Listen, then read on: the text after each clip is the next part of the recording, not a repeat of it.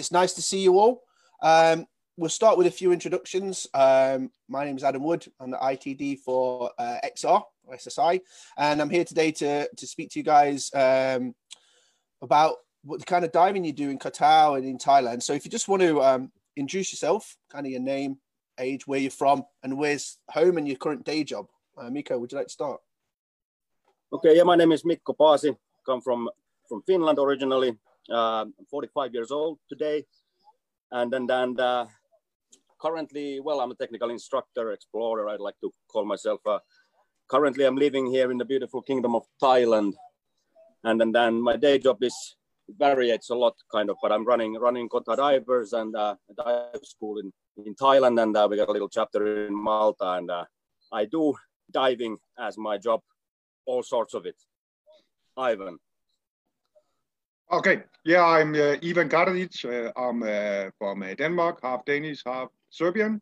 I'm 46 years old, and uh, my uh, day job is being a SSI XR instructor trainer. So that's what I do full time. And your current home is Thailand as well, right? Yes, yes, my current home is Koh Tao, Thailand, same place as as Mikko. But okay, cool. Like 300 um, meters away now. you guys maybe should have used one screen. Yeah. wait, I'll be there. Ah, uh, no, wait, lockdown. You need to stay one two meters apart. Got that. Okay. Um, for the guys who are watching this in the feed, if you want to type us some questions to ask to Mikko and Ivan as we go along, please do so. Um, I'll try and get to as many as we can during the during the chat. Um, and if there's some that um, that don't quite fit in, we'll wait till the end and we'll we'll maybe answer those at the end or in the comments. So, um, when Ivan, uh, how old were you when you started diving? And then again, how old were you when you started teaching diving? Well, I can't remember, but I remember the year. it was in 2007. I don't know how old I was there, uh, 30 something. 2007, I became an open water diver, and then uh, a year later, I was a, a diving instructor. So, uh, so my my starting to diving was like many. I got introduced on a holiday to scuba diving, and uh, obviously, seen in 2020 hindsight, I uh, I totally fell in love with scuba diving and took it up as a profession since 2007.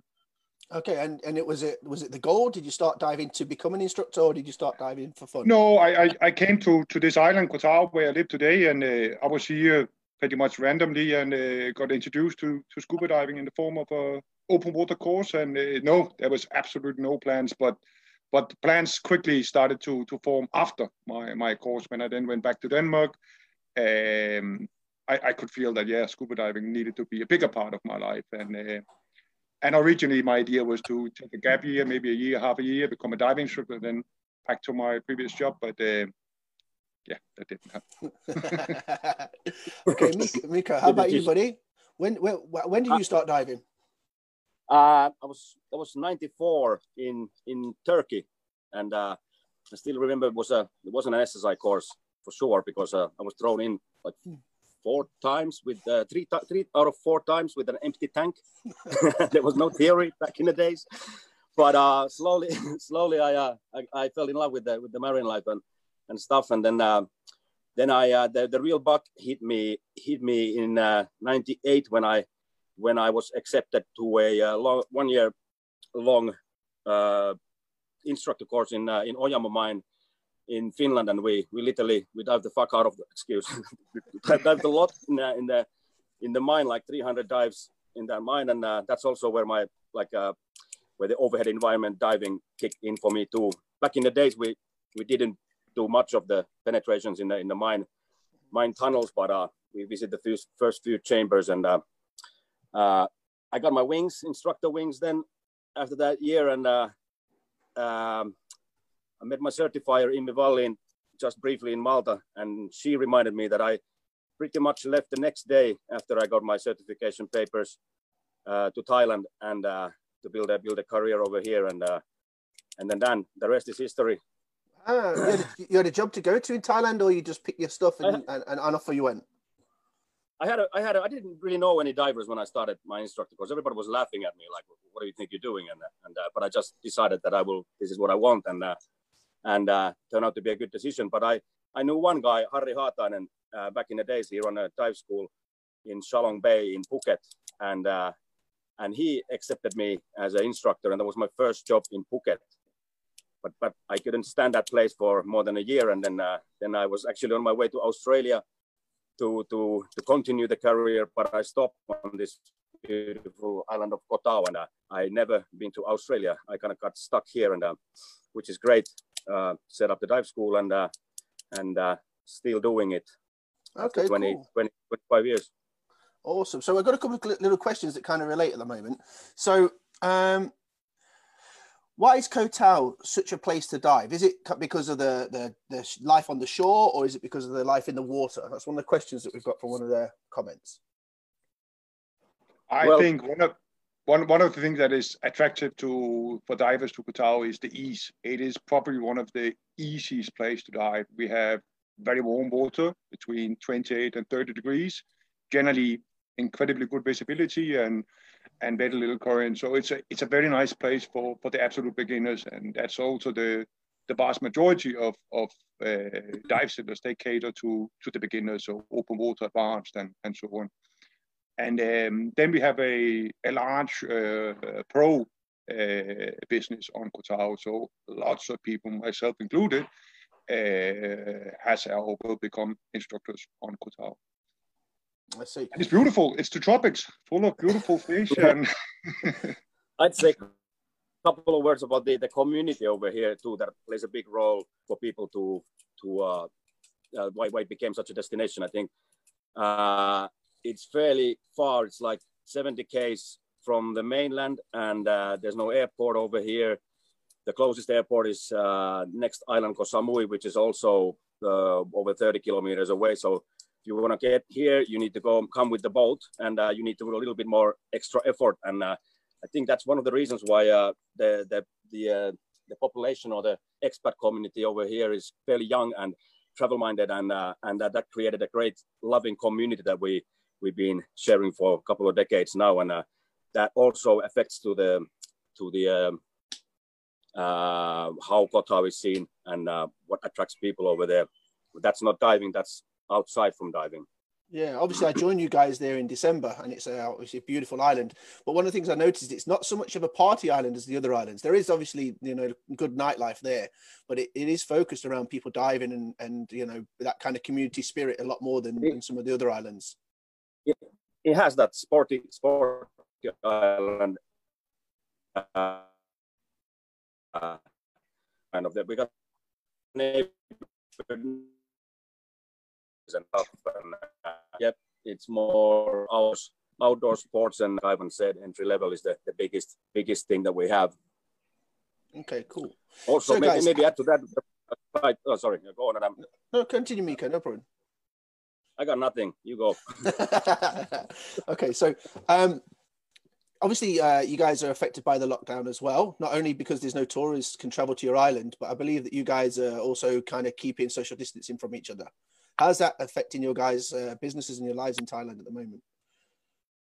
of obvious reason, not having any customers have a dramatic effect on our business as, as our income is income. zero. uh, so uh, economically, it's it's uh, it's devastating. Yeah, now it's been about six weeks, and and looks like it's going to be another six weeks before any of the restrictions are eased up. So yeah, it's uh, it's not great uh, financially. But as Mikko also mentioned before, we have a great community on this island, and um, there is definitely pe- people on this island that are in need of help, and it's great to see that there are so many uh, people willing to help. So yeah, it's affected us. We don't see each other as much as we did six weeks ago because uh, you're kind of not allowed to assemble anywhere. So, I and for some Mikko's, people, that's great. Mikko's enjoying the quiet time on his own, I see. yeah, yeah. Finally, well, it's it's, it's good good sides. Of course, I can get to play with your daughter much more, and uh, and and your wife too, and uh, and uh, you're gonna get used to this. But but it is devastating for for the business, and uh, there's really no nobody knows for how long will it take that tourism will come back to what it was, or if it ever will. And uh, that is as a as a self-employed or uh, as running a company, it's, it's, it's, uh, it's something that we can't just uh, overlook. But uh, no, sure. I'm a positive with this, and I'm sure it, it will, be, will it will come back, and people can't stop diving. So uh, we're in a good in that way. No, I think you're right. And uh, what I'm seeing from the diving community who are, you know, a little bit more adventurous, I say, prepared to travel, they, they are looking to support your guys' kind of business as soon as they can get back to it.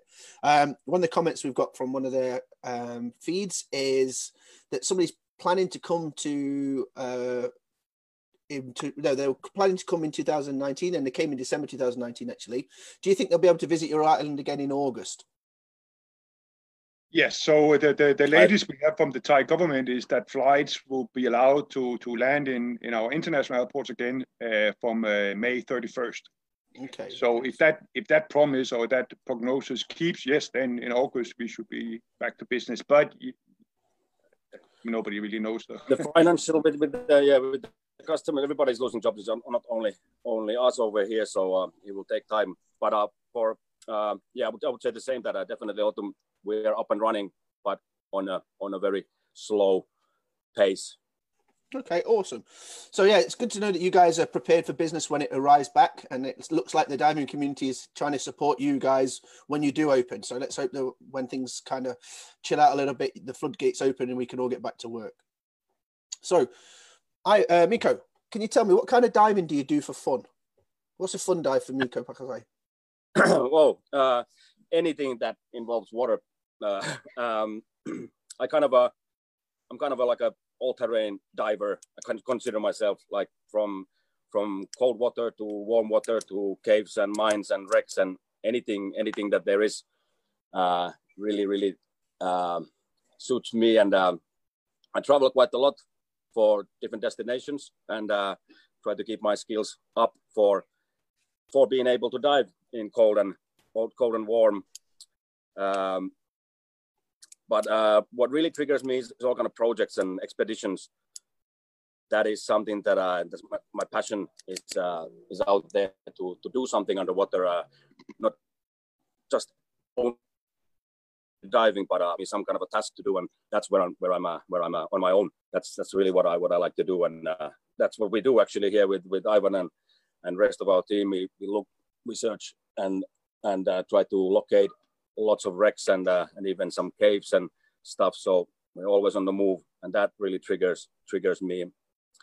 Uh, I always carry also my camera with me, which is uh, which is a kind of diving itself with the camera, and that's that's my passion. Another passion on top of the exploration is uh, is trying to document the export wherever we've been and uh, try to bring it out out to the surface because not everybody can get to those places or can even dive. And uh, I hope that will kind of uh, motivate people, inspire people to get on get on this sport and uh, and then then join us.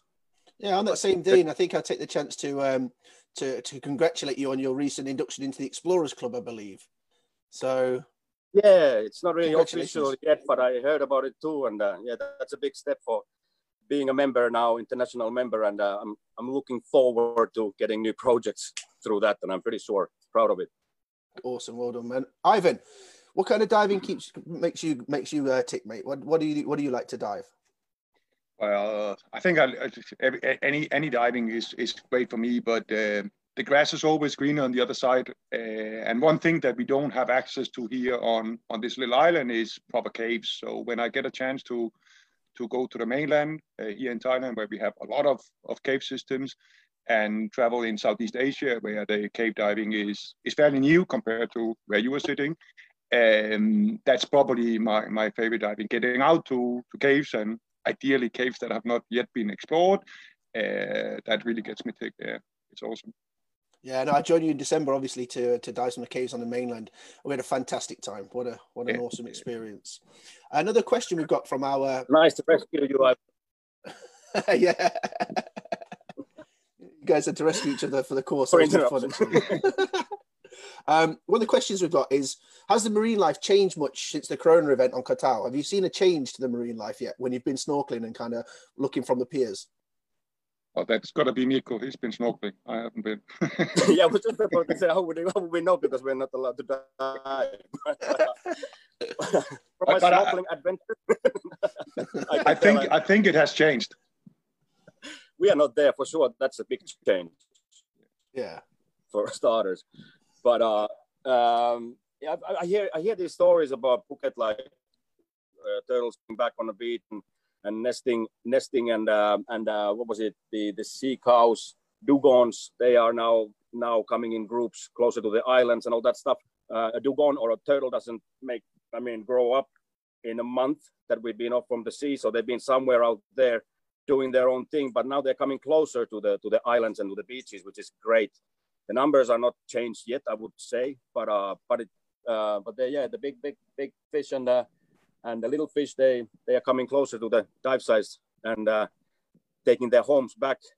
But um, yeah, I think it's all, all good, and I really look forward to going back in there and, and seeing it. And uh, and uh, but at the moment, yeah, can't really tell because I haven't really been on the dive sites. I noticed you guys, you guys at Koh Tao Dive did some good work the other day by removing a lot of trash from the from the other side of the island, which is a bit more difficult the to access. Yeah, I guess you're helping with the with, with helping the turtles uh, get on the get on the beach and stuff. So that's really really good activity, mate. Well done. Okay, uh, it's amazing how much rubbish there is, and it comes from the rivers, and it then comes to the seas, and uh, then these these beaches are just clean up. They are, are actually Ollie and friends they clean up. We just pick up the trash, to be honest, but still, uh, um, yeah, the, the, the, garbage is the, the rubbish is not from from us from the island. It's, it's yeah, it's from the rivers and it's from the seas but it's a it's devastating amount that there is. Just one isolated 20 meter long beach we could pick up 30 big bags of rubbish and still is under sand if we start to dig there's there's plenty more. So i'm sure the turtle like that. Mm, good man. Well done. Ivan um, side mounts becoming extremely popular around the world and especially you know now in thailand. Can you give me a bit of an insight into how it's developing in thailand and um, what's available for the traveling side mount diver well, yeah. So um, yeah, I, I, agree. Side mount is is, is spreading uh, quickly. You know, um, we've been doing side mount here in Koh Tao since start? 2009, 2010 or something. Uh, we started with side mount, and back then it, it, was incredibly rare to see guests coming and uh, request any kind of side mount. Uh, we obviously have uh, quite a lot of equipment for training, and that equipment is also available for, for rental. So, so while maybe a bit in the past, it's been very hard to be a traveling side mount diver because you would need to bring pretty much everything. Uh, now you see at, at, at our dive center and, and also some of our competition that you can get access to uh, the dedicated side mount equipment, dedicated side mount tanks. Um, and I think that's great to see that that now that uh, that people can can go and and get get their mount needs uh, uh, supplied by by dive centers, and we see here in Asia and Thailand specifically, we see a lot of dive centers, uh, also dive centers that have uh, little or no interest in, in technical diving. They, they, they use for their recreational customers. So, uh, so yeah, it's, uh, it's definitely uh, something that is very popular here in Asia. Okay, cool. Uh, Mikko, a question we've got is what's the main difference or benefits between recreational diving and side mount diving? Obviously, you know, you and me know that recreational diving can be done on side mount, but like, what's the kind of the, the main benefits for for a diver over a let's say a single tank on their back? Well, well, we've got redundancy, of course. Thing that is, is much more safer once you got the got the, the double tanks over there. Um, uh, then uh, I'm always wondering why why the tanks should be on the back, anyways, because there's lots of lots of leaks and things that can go wrong with the valves and stages and stuff. Uh, so uh, to have to have uh, to have the tanks on underneath the armpits and just easy check all the bubbles and and if there's any leaks and uh, and uh, that adds a lot of a lot of safety safety there already. That much better having a lower point with with the tanks on your side. Uh, there's bunch of there's lots of lots of lots of benefits compared to the the single back mount and even even double back mounted divers and uh, and uh, side mount is is like it's for caves. Like it used to, it, comes from the cave background, but uh, the benefits with safety and trim and, and uh, will be will uh, they don't change if you come out from the cave. They also also benefit from from in the open open sea. So uh, I would recommend it straight straight to any kind of diving, pretty much, uh, unless you're doing a lot of lot of work underwater and stuff, because you it automatically trims you in a in a horizontal position and uh, uh, doesn't allow you to do certain certain tricks that back mount allows you to. Um, yes, that. that, that Mikko, you know I love you, buddy. Can you take your pen and throw it over your shoulder for me? Thank you, mate. Thank you, Go dude. Clicking. okay, Ivan. Um, tell me, man.